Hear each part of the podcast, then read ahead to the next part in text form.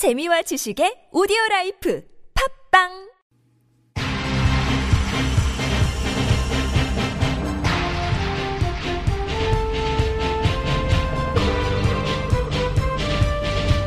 색다른 시선 김종배입니다.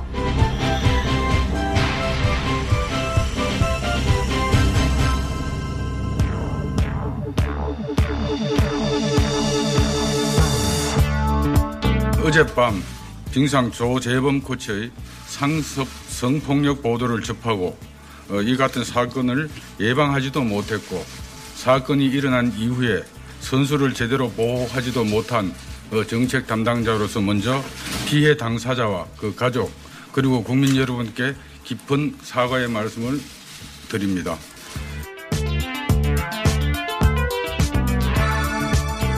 노태강 문화체육관광부 이차관의 목소리입니다. 이 심석희 선수의 조재범 코치 성폭행 폭로 파문에 대해서 입장을 밝힌 건데요. 노 차관이 내놓은 대책의 핵심은 민간 주도로 특별조사하고 가해자 처벌 수위를 올리겠다 뭐 이런 것들인데 그 대책의 실효성을 짚기 이전에 이것부터 지적하겠습니다. 수년 동안 감당하기 힘든 고통을 겪었던 심석희 선수가 왜 체육회도 정부도 찾아가지 못했는지 그 이유와 사정부터 헤아려 보기 바랍니다.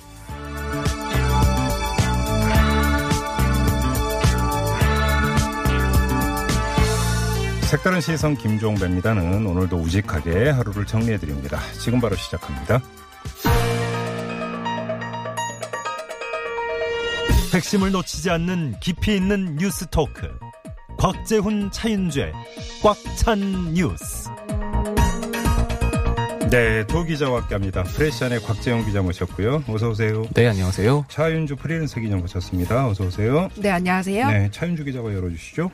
네, 일본이 우리 대법원의 강제징용 배상 판결과 관련해서 외교적 협의를 요청할 방침이라 우리 정부의 대응이 주목됩니다. 네. 이 외교부 관계자는 오늘 일본으로부터 요청이 오면 관계부처 협의와 신중한 검토를 거쳐서 입장을 정하겠다. 아직 정해진 건 아무것도 없다 이렇게 밝힌 상태인데요. 네. 일본은 강제동원 피해자가 신청한 신일철 죽음에 대한 자산 압류가 확인되면 네. 이 외교적 협의를 요청하겠다고 밝힌 상태입니다. 네. 이 외교적 협의는 조- 그 한일 청구권 협정상에 있는 분쟁 해결 절차인데요. 음. 지금까지 한 번도 가동된 사례는 없다고 합니다. 음, 외교적 협의를 마다할 이유는 없죠. 그 자리에서 괜히 나서지 말고 전범 기업이 그 배상하게 좀 길을 열어라 이렇게 우리 정부가 얘기하면 되지 않겠습니까? 네, 그래서 국장급 채널을 가동, 가동할지도 지금 고민하고 있다고 합니다. 네. 자, 이어가죠. 네, 통계청이 오늘 작년 취업자 동향을 발표했습니다. 이 작년 취업자 수는 총 2,680만 명 정도인데요. 전년보다 9만 7천 명 증가했습니다. 네. 근데 이 증가 수가 재작년의 3분의 1 수준이라고 하고 이 금융위기 직후인 2009년 이후 9년 만에 네. 가장 낮은 수치라고 합니다. 네. 특히 제조업과 자영업자의 이 취업자 수가 급감했고 음. 이 지난해 실업률이 3.8%로 전년보다 0.1% 포인트 상승했다고 합니다. 네, 관건은 올해가 될 것 같은데 경제 상황이. 자, 어, 어떻게 전개될지 정말 궁금하고요. 네. 자, 한 소식만 더 전해주시죠. 네, 법원이 모델 양혜원 씨를 불법 촬영하고 강제추행한 혐의 등으로 이 기소된 이 40대 남성 최모, 씨, 최모 씨에게 징역 2년 6개월의 실형을 선고했습니다. 이 논란이 됐던 강제추행 혐의에 대해서 이 법원은 양 씨의 진술이 신빙성이 있다고 판단을 했습니다. 네. 양현 씨는 이날 선거 후에 이 그동안 악플을 달았던 사람들에 대해서 법적 대응하겠다는 입장을 밝혔습니다. 네, 울먹이면서 이야기하는 거 저도 봤는데요. 네. 자, 잠시 후 3부에서 그 변호인 인터뷰가 예정돼 있습니다. 잠시만 기다려 주시고요. 자, 이번에 곽재영 기자 주요 뉴스는요. 네, 중국을 방문한 김정은 북한 국무위원장이 어제 시진핑 주석과 정상회담을 가진 후 오늘은 중국의 제약회사인 동인당이라는 회사 공장을 방문했습니다. 네. 이어서 시 주석과 두 번째로 오찬을 가진 후에 오늘 오후에 귀국길에 올랐는데요. 네. 어제 1시간 정도 진행된 정상회담 전에는 중국 측이 그 어제가 생일이었던 김정은 위원장 생일 잔치도 차려줬다고 합니다. 아, 그래요? 네. 생일상에 뭐 올랐는지는 보도 안 나왔고요. 네, 확인해 보겠습니다. 알겠습니다. 그리고요. 네, 김영호 전 국회의장과 최장집 전 고려대 교수 등을 비롯한 저- 그 국회 정치개혁 특별위원회 자문위원회가 오늘 정, 그 특별위원회에 자문 의견서를 전달했습니다. 네. 어, 골자는 연동형 비례대표제 도입 그리고 선거, 선거 연령 18세 이하 등인데요. 네. 또 국회의원 정수를 360명까지 증원하고 음. 의원 수가 증가하더라도 국회 예산은 동결하는 강력한 개혁을 해야 된다. 그러니까 한마디로 의원 월급을 깎아서 정수를 늘려야 된다. 이런 취지가 담겼습니다. 네, 의원 정수 확대가 불가피하다는 걸 사실 다 알고 있었는데 총대를 안 맸잖아요. 네. 아무튼 여기서는 자문위원회에서 맸다 이렇게도 볼 수 있겠네요. 국민 여론이 근데 좀 부정적인 게 과연 돌파될 수 있겠는가 이게 관건인 것 같고요. 예. 자 그리고요.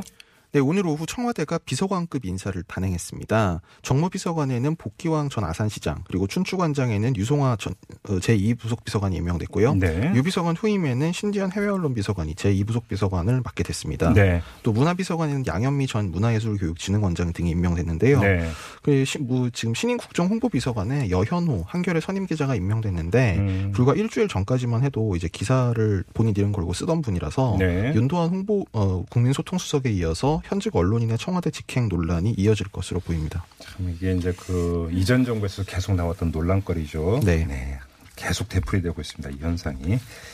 알겠습니다. 자, 주요 뉴스 짚어봤고요. 꽂힌 뉴스로 가죠. 차인주 기자에게 꽂힌 뉴스가 어떤 겁니까? 네, 법은 멀고 굴뚝은 가까웠다입니다. 굴뚝. 네. 파인텍 이야기하는 건가요? 네, 지금 해결 기미가 별로 안 보이고 있는데요. 네. 어떻게 앞으로 풀어가야 할지 좀 음, 알아봤습니다. 그러게 저희도 이제 인터뷰를 한 적이 있었는데 이제 또 단식까지 지금 들어가지 않습니까? 네, 맞습니다. 지난 6일부터 단식을 시작했는데요. 네. 이 노동자 두 명이에요. 홍기탁, 박준호 씨고요. 네. 어, 우선 지금 서울 목동 열병합 발전소 굴뚝 음. 위에서 424일째 농성을 하고 있습니다. 지난 성탄절에 좀 슬픈 뉴스였었는데요. 음. 세계 최장 굴뚝 농성 기록 을 갱신했다. 많이들 보셨을 것 같아요. 그래서 네. 여러 관심을 좀 받았는데요. 음. 이그 그날을 이제 기점으로 해가지고 노사가 다시 이 대화를 어렵게 시작하긴 했지만 네. 이네 차례 협상이 있었지만 워낙 뭐 서로 불신이 큰 상황이라서 음. 합의가 잘 안 되고 있습니다. 네. 이 노조는 스타플렉스 모회사인데요, 파인텍에 음, 음. 직접 고용하라 이렇게 요구를 하고 있지만 이 사측에서는 절대 안 된다 이렇게 음. 맞서고 있습니다. 직접 고용 못하는 이유가 도대체 뭐라는 거예요? 네, 이제 사측에서는 몇 가지로 설 명을 하고 있긴 한데요. 네. 이 한마디로 요약하면 어, 강성 노조원들을 채용하는 게 부담스럽다 이 말입니다. 대놓고 얘기했던데 보니까. 네, 맞습니다. 어제 그 네. 강인 강민표 파인텍 대표가 기자회견을 했는데 네. 어, 좀 그 내용이 좀 충격적이더라고요. 네. 노조가 들어오면 스텝 스타플렉스마저 망할 수 있다. 이렇게 직접 얘기를 했고요. 네. 또 합리적인 노조면 괜찮은데 이들은 좀 특이하고 순수하지 않다. 이런 말도 했고, 네. 근데 그동안 스타플렉스가 지켜왔던 이 품질 경쟁력이 노조가 들어오면 삐걱될 가능성이 있다. 네. 이렇게 발언을 하더라고요. 이 여기서 알 수 있듯이 뭐 불신을 넘어서 이 노조 혐오 라고 할 수 있죠. 아니 그러니까 지금 법으로 보장하고 있는 노조의 존재를 부정하는 거잖아요. 이 네, 이야기는. 맞습니다. 그래서 음. 노조 측에서도 이 노조할 권리를 인정하지 않는 시대착오적인 발언이다. 이렇게 네. 반응을 내놨고요. 네. 사실 10년 가까이 지금 노사 갈등이 계속되고 있는데 음. 그 어, 내용을 살펴보면 불신의 역사라고 할 만합니다. 네. 이 비교적 뭐 좀 굴뚝 그 농성이 길어지면서 이 언론들이 조명하고 있지만 음. 이왜 굴뚝에 이들이 올라갔는지 음. 또 어쩜 그렇게 오래 있는지 이 좀 약 설명이 필요해요. 예, 예. 이 스타플렉스가 2010년에 한국 합섬이라는 회사를 인수하는데요. 네. 이게 바로 파인텍의 전신입니다. 음. 어, 당시 한 300명 정도 노동자가 있었다고 하는데 네. 어, 이게 사실 그 회생 절차가 뭐 잘 안 되면서 그러니까 사실상 망했던 회사고요. 음. 근데 이제 고용 그리고 뭐 노조 활동 이런 걸 보장하겠다 해가지고 이 그 인수를 했는데 이 경영 상황이 나아지지 않으면서 한 3년 만에 폐업 선언을 하거든요. 네. 이 당시 좀 대규모 정리 해고가 있었고 음. 이 28명이 우리는 못 나간다 해가지고 이제 투쟁을 시작을 했는데요. 네. 당시 2014년 5월에 이첫 번째로 굴뚝 투쟁이 있었어요. 네. 차강호 지금 그 금속노조 그 파인텍 지회 지회장이 올라가서 한 408일 정도 음, 있었고요. 네, 네, 네, 네. 네. 근데 이제 그때도 이 그 굴뚝 농성이 계속되면서 이제 결국 노사 합의가 이뤄지긴 했습니다. 음. 이 파인텍이라는 새로운 회사를 만들어 가지고 여기다 일감을 주겠다라고 했는데요.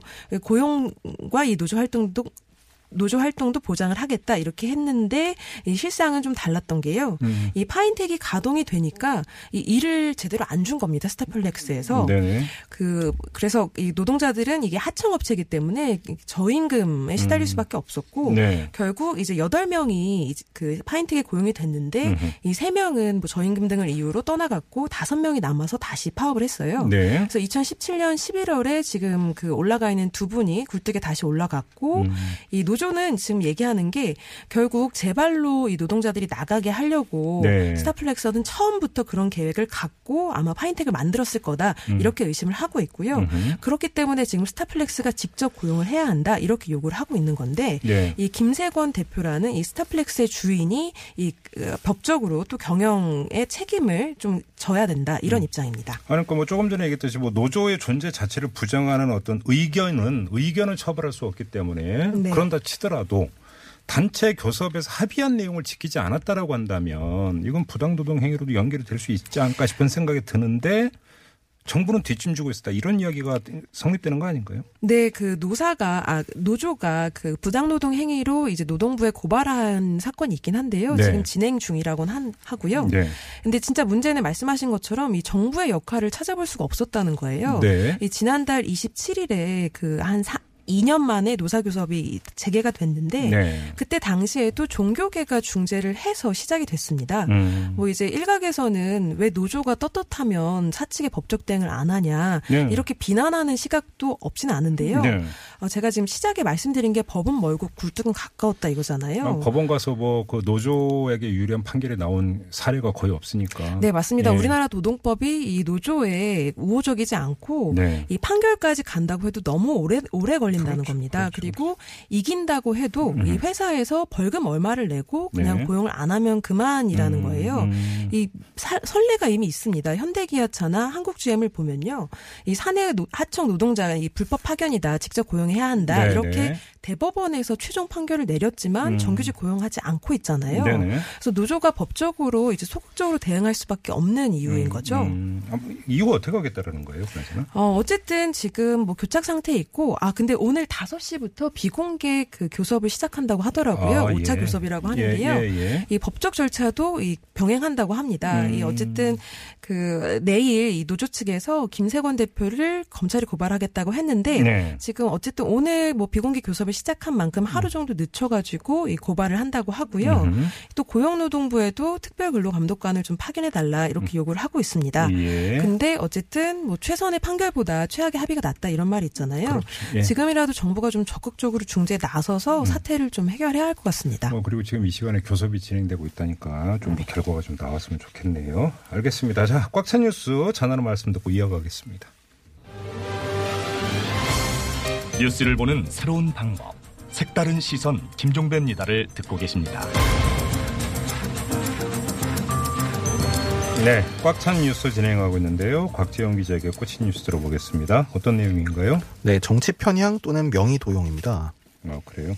네, 뭔지 대충 감 옵니다. 네. 중앙선관위원회 이 문제죠? 네, 오늘 원래 조해주 중앙선거관리위원회 위원 인사청문회가 예정이 돼 있었는데요. 네. 한국당 등 야당 의원들이 인사청문회를 보이콧했습니다. 네. 이유는 이런 거였는데요. 한국당 행안위원들이 공동으로 낸 이 성명서에 따 성명서 내용이 음. 조 후보자가 19대 대선 문재인 후보 캠프에서 공명선거 특보, 그러니까 특별 보좌관에 이름을 올린 사실이 음. 민주당 대선 백서를 통해 밝혀졌다. 네. 그러면서 이게 결격 사유에 해당한다고 주장을 했어요. 음. 또 바른미래당 총무위원 권은희 의원도 이 청문회 불참을 했고 네. 결국 이제 여당 의원들만 이제 야당 성토를 하다가 개의 30분 만에 이게 정회가 돼서 파행을 했습니다. 아니 뭐 상식적으로 선거관리위원이면 중립을 지켜야 되는 위치에 있는 사람이고 근데 그 특정 후보의 특보였다면 문제제기를 할 수도 있는 게 아닌가 싶은 생각이 드는데 사실관계가 정확히 어떻게 되는 거예요? 네, 일단 사실관계부터 보면 네. 그 제가 직접 확인을 했지만 이 네. 백서에 이름이 올라온 건 맞아요. 그래요? 예, 근데 음. 다만 이제 조 후보자 본인이나 민주당 해명은 특보 활동을 안 했다. 그리고 음. 여기 이름 올라간 것도 본인을 본인 확인이 없이 올라갔다는 겁니다. 본인은 몰랐다. 예, 그러니까 조 본인이 후보, 특보인지도 몰랐다. 예, 그러니까 조 후보자는 사실이 아니다. 그런 음. 이력이 없다. 이렇게 음. 얘기했고 네.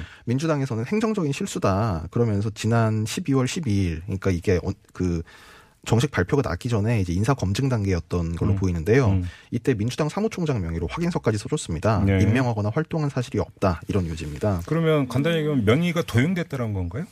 그러니까 이게 뭐 바람직한 관행이라고 할 수는 없는데 네. 뭐 사실 아, 잘 아시겠지만 대선이나 총선 등 이제 큰 선거를 치르면 뭐 정당마다 뭐 교수 전문가들 이름을 막 선대위 뭐 특보 자무위원 막 이렇게 막 발표를 하잖아요. 네. 약간 새 과시의 측면이 있습니다. 이제 물론 이게 잘한 건 절대 아니고 음. 구태 정치 전형으로 비판받을 일인데요. 네. 예를 들면 2017년 4월 당 그 대선 한 달 전에 음. 동아일보가 이런 동아일보에 이런 칼럼이 실렸어요. 네. 문재인 후보 싱크탱크 참여하는 교수가 1000명을 넘었다. 아, 예, 예. 심지어 어떤 지방대 교수는 캠프에서 뭐- 먼저 연락이 와서 학회 소속 회원 승명 30명 명단을 건네줬다. 음. 그러니까 확인을 하지 않고 건네줬다는 겁니다. 네. 이렇게 비판을 했고 2012년 대선 당시에도 보면 당시 박근혜 캠프가 뭐 신청을 하지 않은 사람 또 심지어 지지자도 아닌 사람들한테 뭐 선대위 고문단 홍보위원 뭐 이런 명함을 임명장을 택배로 보낸다거나 네. 뭐 국민 행복 서포터즈라는 뭐 선관 그 선대위 조, 그, 이- 그 직책을 임명 뭐 위촉 이런 걸 남발해 가지고 음. 당시 이제 문재인 캠프 대변인이었던 박용진 의원이 비난하는 성명도 발표를 한 적이 있었어요. 그러게요. 네. 근데 아무튼 근데 제가 조금 전에 상식적으로라고 하면 서 선거관리위원은 중립을 지켜야 되는 것 아니냐 이런 얘기를 했잖아요. 네. 그래서 선거관리위원회 법률상 자격 요건이 어떻게 규정이 되어 있습니까? 이게요, 하- 그, 그 정확히 말하면 근데 그런 좀 어떤 상식이나 관행상 그런 건데 네. 법률상에 어떤 사람을 임명해야 된다 이렇게 정해진 건 없습니다. 그냥 어, 서- 그래요? 그러니까 네. 피선거권이 있으면, 그러니까 선거권이 있으면 되는 거고요. 예. 그 한국당이 지금 문제 삼고 있는 거는 해임 조항인데, 네. 어, 공, 그 선관위법 구조에 이런 내용이 있어요. 음. 각급 선관위 위원은 다음 각호의 1에 해당하면 해임 해촉 또는 파면될 수 있다는 네. 취지인데, 네. 그 중에 정당에 가입하거나 정치에 관여한 때 이렇게 돼 있습니다. 아, 그러니까 여기 이제 정치 관여에 해당이 된다 이거겠네요. 예. 그러면. 근데 네. 이제 민주당에서 얘기하는 거는 음. 이거는 선관위원이 된 다음에 정치에 관여했을 때 얘기지 네. 선관위원이 되기 전에 활동은 문제가 안 된다. 음. 그러면서 과거 사례를 들었는데 네. 예를 들면 2014년 3월에 이제 지금 현직 그 선관위 위원이에요. 최윤희 위원, 김용호 위원 이 두 명이 임명됐을 때 사례를 들고 나왔는데요. 네. 그때 김용호 위원은 국회 추천이었고 최윤희 위원은 이 당시 박근혜 대통령 추천으로 이제 저- 그 선관위원으로 임명이 됐는데 네. 김용호 의원 같은 경우에는 한국당 당시 새누리당 부설 여의도 연구원 거기 이사를 지낸 적이 있고요. 어, 그래요? 예, 또 새누리당 당원 경력도 당시에 있었습니다. 네. 또 이제 대통령 임명인 최윤희 의원 같은 경우에는 검사 출신인데 음. 한국당 윤리위원을 지낸 이력이 있었어요. 어? 그래서 당시에도 청문회에서 이제 민주당 의원들이 이걸 들고 나와서 네. 과거에 이런 이력이 있으니 좀 이제 그 편향될 예, 예. 편향될 우려가 있다라고 지적은 했는데 음. 뭐 이거 그 다만 이제 앞으로는 잘하시오 이제 이런 취지로 좀 이렇게 뭐랄까요 좀 비판, 을 한번 세게 하고 그냥 네. 통과를 시켜줬습니다. 그러니까 논점은 그게 네. 보면 어쩌면 아주 단순한 문제일 수도 있는데 아니 뭐 그 특정 캠프에 특정 후보의 어떤 뭐 특보까지 지낸 이력이 있다면 좀 선관위원으로 좀 곤란하지 않은 거 얘기는 충분히 할 수도 있을 것 같아요. 제가 볼 때는 네. 통념에 기초해서 본다면. 네. 근데 여기서 이제 논점의 두 가지가 이름 자기는 전혀 몰랐다라고 하는 거. 예. 이걸 어떻게 볼 것이냐의 문제 하나하고 예. 이전에 또 정당 활동을 한 사람도 선관위원을 한 적이 있다 이거잖아요. 그러니까. 예. 그러니까 첫 번째 문제는 사실 뭐 이게 민주당이 아주 떳떳한 일은 아닌데 네. 왜냐면 어쨌든 세과시를 위해서 본인 모르게 이제 좀 엉성하게 발표를 했다는 거니까요. 네. 뭐 그런 부분은 잘했다고 자랑할 건 아니고 좀 반성이 필요해 보이긴 하는데 어, 그럼요. 예. 어쨌든 조 후보자 본인 입장에서는 상당히 억울한 일이 될 거고요. 만약 사실이라면 네. 두 번째 문제는 이제 과거 민주당이 지적했던 것처럼 좀 편향될 우려가 있다 이런 지적은 충분히 할 수 있는데 음. 네. 이게 과거 사례에 비춰보면 뭐 임명을 아예 못하거나 음. 뭐 결격 사유일까 네네 이거는 그거는 네. 좀 논란의 소지가 있을 것 같습니다. 아무튼 근데 뭐 깔끔한 뭐 일처리는 아니다라고 하는 건 뭐 분명한 사실 아니겠어요. 네, 뭐 네, 그거는 그렇죠. 뭐 예, 부인할 수 없을 것 같은데 네. 알겠습니다. 요거는 우리 애청자 여러분들이 좀 판단에 맡기도록 하겠고요. 자, 한국당이 이제 공세를 이제 펴고 있는 건데 예.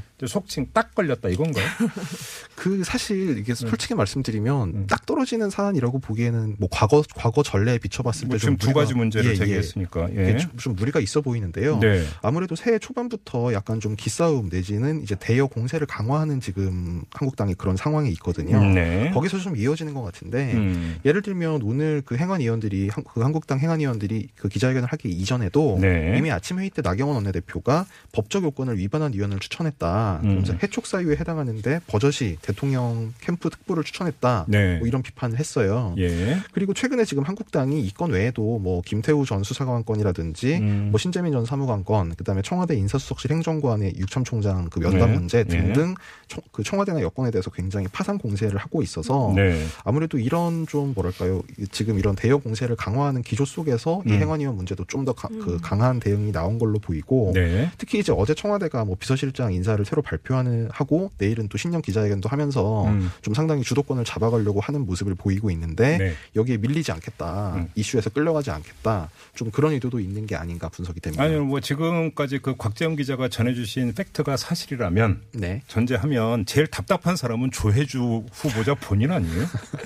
그냥 가만히 있었는데 나는 가만히 있었는데 특보로 이름 올리고 나는 가만히 있었는데 자격 요건이 된다 안 된다 이러고 그렇지 않습니까? 예, 그 그거는 저도 이제 조 후보자가 그렇게 얘기하는 걸 취재를 해서 알려드린 거고 뭐 사실 여부는 아마 조 후보자 본인이 알 거고 뭐 네. 판단은 이제 청취자 여러분들이 좀 하셔야 될 것 같습니다. 조혜주, 네. 네. 대선 때 이제 캠프 방문해 보면 임명장이 정말 그 엄청나게 쌓여 있거든요. 네. 거기에 이름만 적어가지고 막 음. 몇십 장씩도 이렇게 뿌리더라고요.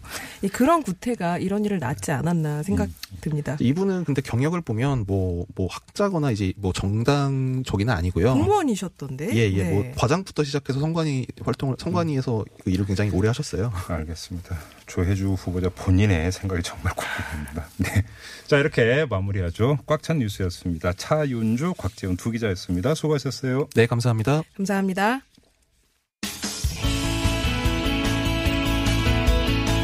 청취자 여러분의 다양한 의견이 모여 색다른 시선이 만들어집니다. TBS 앱으로 방송 들으시면서 바로바로 의견 보내주실 수 있는데요.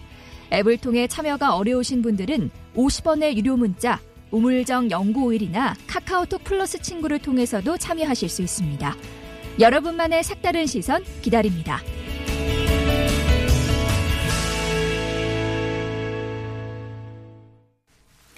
삼성 총수 일가가 회사 돈으로 이 집에 실내 연못을 만들고 수영장 공사를 하는 등 여러 가지 자택 공사를 했다는 의혹이 제기됐습니다. 정의당이 어제 제보자와 함께 이 같은 내용의 기자회견을 열었는데요. 삼성물산은 전면 부인하고 나섰는데 진실이 뭘까요? 자, 정의당의 윤소아 원내대표 연결해서 얘기 나눠보겠습니다. 여보세요. 네, 안녕하세요. 정당의 윤수아입니다. 네 네, 안녕하세요, 대표님. 일단 어제 제기했던 내용부터 좀 간략히 정리를 해 주시죠. 이게 지금 삼성 총수 일가 여러 명한테 걸려 있는 문제라면서요.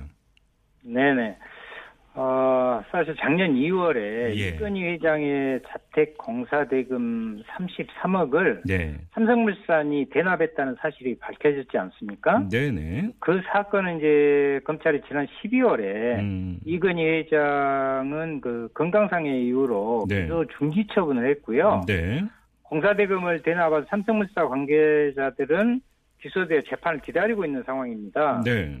그 과정을 보면서 2006년 그 이부진 사장 네. 그 주택의 연못 방수 처리 공사, 수영장 공사를 위한 연구 과제 실행 등 7건의 삼성 회장의 일가 자택에 음, 방수와 보수 공사에 참여했던 곽상훈 지스톤 대표라고 있거든요. 네. 어, 이분이 이건희 회장뿐 아니라 이부진 사장도 자택 공사를 삼성물산이 대납했다고 공개를 하게 된 것입니다. 어, 그러니까 인테리어 공사를 직접 맡았던 분이 그러니까 네, 지금 네. 제보를 해서 아예 공개를 한 거잖아요. 네. 그 그러니까 사실 그 제보자가 전면에 나서 가지고 이걸 폭로하는 게 이제 그렇게 흔한 일은 아닌데 혹시 그 동기라고 할까요? 배경을 좀 여쭤봐도 될까요? 어, 일련의 과정을 좀 살펴보면 예. 어, 그냥 제보에서 느닷없이 어제 한 게 아니고요. 네. 그동안에 이 제보자는 어, 삼성물산 측에 예. 여러 가지의 어, 기술 탈취에 억울한 부분도 있고 아, 그래요? 음, 예. 그리고 또 우리 공사 대금을 빨리 이, 주라는 부분에 접촉이 있었고요. 거기에서 여러 가지 문제가 있었던 걸로 압니다. 아, 그렇군요. 좀 분쟁도 좀 있었군요. 그러면 삼성 쪽하고. 네네, 뭐, 네. 예, 아무튼- 또 이야기 제기, 문제 제기는 있겠습니다. 예. 이게 이제 삼성 일가만이 아니라 대기업 이름만 대면 알만한 대기업에서 뭐 회사 돈 가지고 자택 인테리어 공사했다가 이제 사법 처리된 여러 건이 있지 않습니까? 그거 거의 비슷한 맥락이라고 보면 되는데 네. 이재용 부회장이나 이부진 이런 사람들 같은 경우는 수사 대상에 오른 적도 없고 수사 결과에 포함된 적도 없는데 요번에 새로 나온 게 바로 이 부분 아니겠습니까? 네네, 그렇습니다. 저 그러면 궁금한 게 이걸 그 수사를 하는 과정에서 몰랐던 겁니까? 아니면 그 뒤로 제껴놨던 겁니까? 어떻게 봐야 되는 겁니까? 이것은 이 건이 이 회장 건하고 별개 건입니다. 그러니까요. 네. 그래서 음. 어, 수사 어, 자체를 하지 않은 거죠. 어, 그러니까 아예 이제 수사에 손도 안 댄 건데 그렇습니다. 네. 그럼 경찰이 이걸 정말 몰라서 손을 안 댄 걸까요? 어떻게 보세요, 대표님은? 아, 뭐, 그 부분은 아, 좀더 살펴봐야겠습니다. 아, 그래요? 아무튼 이렇게 해서 그러면 그 이건희 회장 건 이전에 나온 거 말고 이재용, 이부진 이 남매 그 집에 어떤 그 들어갔던 비용 같은 경우로 좀 산출이 된 게 있습니까, 대표님? 예, 그 비용 산출은 어제 예. 계산서를 어, 정론관에서. 이렇게 에, 제시를 했습니다. 네. 그 어, 액수의 과다를 떠나서 여러 가지의 증거물을. 어, 거기에 제시한 바 있습니다. 그래요. 예. 그 규모가 또 그러니까 꽤 되나 보군요. 그러면. 음, 알겠습니다. 그 혹시 삼성일가 자택 공사 이거 말고 또 이상하게 또 나온 게 있습니까? 제보자가 그 직접 참여해서 했던 공사 중에 에버랜드 스피드웨이 공사가 있어요. 예. 기자회견에서 총 두 건의 세금 계산서를 공개했는데 네. 모두 에버랜드 예. 스피드웨이의 그 교량 외관 및 방수 처리 공사에 대한 것이었습니다. 네네. 그런데 2011년에 진행된 이 공사 대금도 모두 삼성물산이 지급한 걸로 표시되어 있습니다. 어, 그래요? 아시다시피 예. 용인 그 에버랜드 스피드웨이는 자동차 전용 경기장인데 네. 이게 2008년에 내부 수리를 이유로 문을 닫았지 않습니까? 네. 그러면서 2009년부터 예정돼 있던 모든 race day를 취소하게 돼 있었어요. 네. 그래놓고 이건희 회장 혼자 네. 어, 15대 슈퍼카를 놓고 예. 한개 레이싱을 즐기다가 언론에 들켜 보도된 적도 아, 예, 맞아요. 있습니다. 맞아요. 예, 기억납니다. 예, 예. 그래서 어제 뭐 이건희 놀이터란 비아냥도 나왔는데요. 네. 당연히 이건희 회장을 위해 공사하고 이를 삼성물산이 대납한 게 아닌가 하는 의혹이 생길 수밖에 없는 거죠. 에버랜드가 지급해야 되는데 왜 삼성물산이 나서냐 이거잖아요. 간단히 이야기라면. 네네. 이것도 결국은 그러면 이건희 회장과 뗄래야 뗄 수가 없다 이런 건데 근데 삼성물산 쪽이 사실과 다르다고 반박을 했는데요. 이런 겁니다. 그러니까 정상적인 도급 계약을 맺어서 우리가 업체에 돈을 먼저 줬고 이후에 예를 들어서 이부진 사장으로부터 돈을 받았다. 그러니까 대납한 게 아니다 이런 주장인데요. 어떻게 받아들이세요? 아, 네. 그 우리 의원실에서 네. 이 기자회견을 하기 전에요. 네. 삼성물산 측에 이부진 공사건에 대해서 해명을 이미 요구했었습니다. 아, 예, 예, 예. 어제 기자회견을 하기 전에요. 네. 그러니까 이제 월요일 오후에 그 또 다른 의혹 사건이 있어서 삼성물산 관계자들을 만났고 음. 기자회견 내용 관련해서 이야기하면서 어, 삼성물산 측에 해명을 요구했는데요. 예. 그리고 기자회견 당일 오전에도 재차 음. 회견 내용 관련해서 해명을 요구했단 말입니다. 네. 그런데 정작 해명하라고 할 때는 해명 안 하다가 이제 와서 아무런 문제가 없다. 법정에서 이야기하자 이렇게 이- 말하고 있는 것이죠. 그러니까 기자회견 열기 전에 삼성물산 쪽에 연락을 해서 해명할 거 있으면 하라 했는데 이때는 묵묵부답이었던 겁니까 그러면? 예, 그렇습니다. 어, 예. 예. 어, 월요일 그 의원실에 찾아와서 저희가 제기한 또 다른 의혹에 대해서는 적극적으로 어, 해명했던 건 전혀 다른 방식이죠. 다른 또 의혹이 있거든요. 네. 아, 제보자와 서로 다른 주장을 하니까 이 부분은 예. 검찰 등 객관적인 수사 과정에서 밝혀져야 한다고 봅니다. 잠깐만. 그 다른 의혹이라는 게 어떤 건지 혹시 그 잠깐이라도 말씀해 줄수 있나요, 대표님? 아, 그것은 지금 그 이분이 제보하신 건이 네. 여러 건이 있어요. 예. 아, 그 중에는 현장을 직접 나가서 제보 내용의 사실 여부를 확인하고 지금 있는 것도 있고요. 그, 예. 아, 아직 지금 다 확인 과정에서 음. 더 말씀드릴 수는 없는데 네. 확인되는 대로 언제든지 지금 공개할 생각입니다. 알겠습니다. 뭐, 그, 이렇게 이제 그 말씀하시니까 제가 뭐 계속 질문을 드리기는 좀 뭐하지만 이 의혹의 성격과 종류가 예. 예를 들어서 인테리어 공사비 대납 의혹이나 이런 거하고는 갈래가 전혀 다른 성격의 의혹입니까? 대표님? 네, 그렇습니다. 어, 그래요. 근데 이게 네. 삼성의 경영과 관련돼 있는 의혹이라고 이해를 해도 되는 건가요, 그러면? 어, 전체 시민들과 관련된 네. 문제라고 일단 그렇게 말씀드릴 수 있습니다. 알겠습니다. 지금 확인 작업을 거치고 있다고 하니까 네. 그러면 지금 이 그 추가 의혹에 대한 공개 시점은 언제쯤으로 잡고 계시는 거예요? 어, 조금 더 네. 어, 디테일하게 들여다봐야 될 것도 있고요. 네네. 그런 과정에서 확실하게 예. 왜 공개를 무작정 폭로 형식으로 하는 게 아니잖아요. 어, 그럼요. 확인을 해야죠. 아, 예. 예, 그, 예, 그 과정을 거친 다음에 음, 예, 어, 확인되면 음, 공개할 예정입니다. 알겠습니다. 자, 근데 그럼 어제 이제 기자회견을 통해서 공개했던 내용 이거를 토대로 일단 이거는 그럼 검찰에 고발할 계획이세요?